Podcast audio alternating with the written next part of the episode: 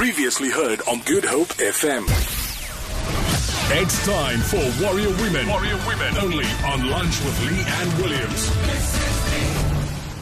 Yes, it is time for Warrior Woman right here on Lunch with Leigh-Anne. Today I'm speaking to two incredible young women that uh, one of which I got to meet last week on Monday as we chatted about the uh, oh, the devastation that us as Cape Townians and South Africa were experiencing after the incredible violence and death of uh, women all around uh, the country and especially that of Uyinene Mrwetyana and um, it's something that I never want to stop talking about because I think that it's kind of abated. People have uh, moved on with our, their lives, and I don't want us to ever move on with our lives. So today, uh, welcoming back somebody that I spoke to two weeks ago, Jessie Clarke McLeod is going to be joining me online, and also Robyn Adams, both students at UCT. Robyn, welcome to the show. Thank you so much for making your way here, my darling. Yeah, thank you for inviting me. Listen, uh, let me tell you, uh, it's it's not a fun time to be a South African.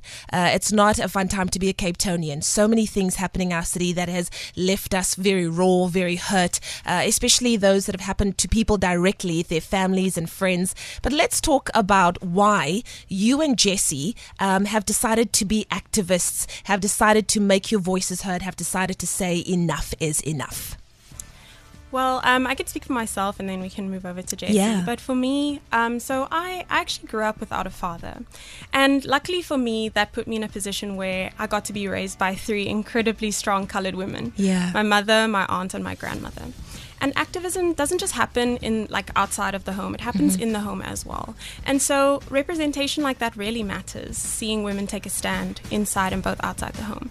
And in a lot of ways, I carried that outside of the home um, throughout my degree. My degree, um, my undergrad degree at UCT was in industrial sociology Yeah. um, with a focus on gender and labor. And I moved that all the way through to my master's degree right now, which is in theories of justice and inequality at the Department of Sociology at UCT. So um, they sort of inspired me as well to take a stand. And of course, like with what's happening right now, and as you said, how sad it is and how disheartening it is to be a woman in this country. Yeah. Um, we feel now more than ever to become women who can both work and do activism at the same time and, and show people that that is something that is possible. Yeah, definitely. Well, let's catch up with Jessie Clarke McLeod right now, who I met about a week ago. Uh, and uh, we were talking about the incredible, incredible event that happened on Thursday, the 5th of September, a gathering against gender based violence in South Africa. Jessie, welcome to the show. Hi. It was so good to talk to you, Jessie. Of course, you were one of the women who were influential in bringing that incredible event together. Why is it so important for us to not stop fighting for gender based violence to come to an end? because gender based violence hasn't come to an end, and there are so many communities that are still living with incredibly exorbitant high rates of gender based violence that they experience on a daily basis. And so, before the event, these communities were experiencing exorbitant rates of gender based violence, and subsequent to the event, these communities are still experiencing high levels of gender based violence. And we haven't seen any of those commitments that were made or been actioned Sure. as of today. So we have to keep the momentum going because these communities are still experiencing this. We, this issue is still prevalent. These women's lives are still in danger every day in these spaces. So we cannot say that the fight is over and that it's done because we, this is that event on the Thursday outside Parliament was just the beginning. We are obligated to speak for women who can no longer speak, um, who have suffered these terrible atrocities and are still every day. There is more and more victims and survivors of um, assault, and we just we can't say that this is this has been cured. This is still a real life problem, um, and that's why we have to keep the momentum, keep the energy um, around this. Thank you so Yeah. much for that, Jessie. You know what? I've been seeing all over social media um, things like. Um, sp- uh, pepper spray and things like that handed to women. And, you know, while we are trying to keep women safe, it really makes me sad that this is something that we have to incorporate in our daily lives. What needs to happen in South Africa? Where does hope lie for our country? Um, so I think that really the the change needs to come from giving communities and starting at a grassroots level to enable communities to um, take action in terms of making their spaces safer. So we need to provide resources.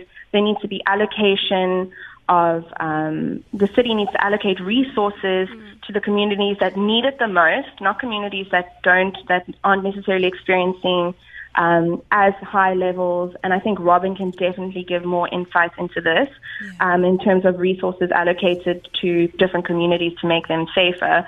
But we have to in, empower like communities and community leaders and organizations at a grassroots level and, and place in the basic things that you think would be in place in, in communities and, and areas in South Africa aren't in place. Like something like having police patrol around your area in the evenings till um, three o'clock in the morning. And you know how that happens in some areas, and in certain areas it doesn't happen, and the disparity between the two. But I think I'm going to ask Robyn to add more emphasis to this because she actually did quite a little bit of research around the disparity between resources allocated to communities to combat this.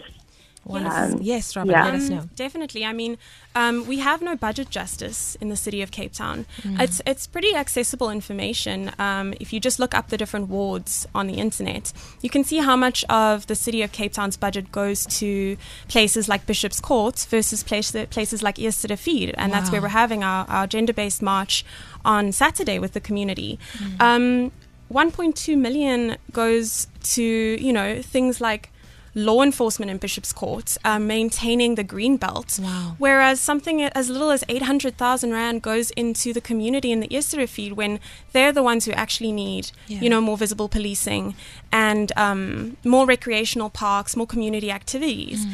Um, things like budget justice definitely needs more attention in this country. Yeah. And I feel that it also contributes a lot to what silences issues around gender based violence. It's because these things aren't being looked into. Yeah. Um, and outside of, of course, um, creating a platform to empower women, we also need to encourage men to criticize themselves, both internally and externally.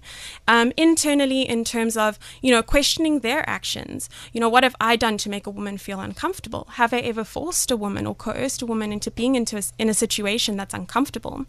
And externally as well. Have my friends ever done these mm-hmm. things?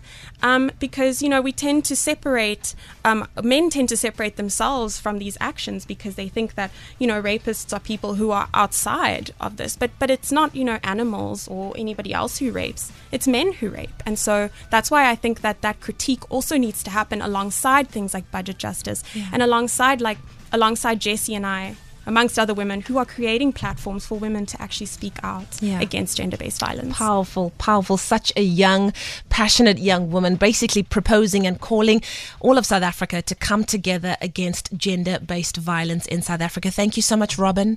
Thank you Thank as you. well, Jessie. I don't know if you're still on the line yeah, as well. I am. Thank you so much for uh, raising your voices and for saying enough is enough. We will continue to have this conversation. We will never stop speaking about it up until change happens in our city and in our country, and we bring an end to gender based violence. Thank you so much, ladies. Thank you. There we go. Our warrior women for today. So wonderful. Young women, and of course, um, we'll continue to have more incredible women uh, in this space as they do incredible things to bring about change in our city. Hey, yo, check it out. Good Hope FM. GoodHopeFM.co.za now.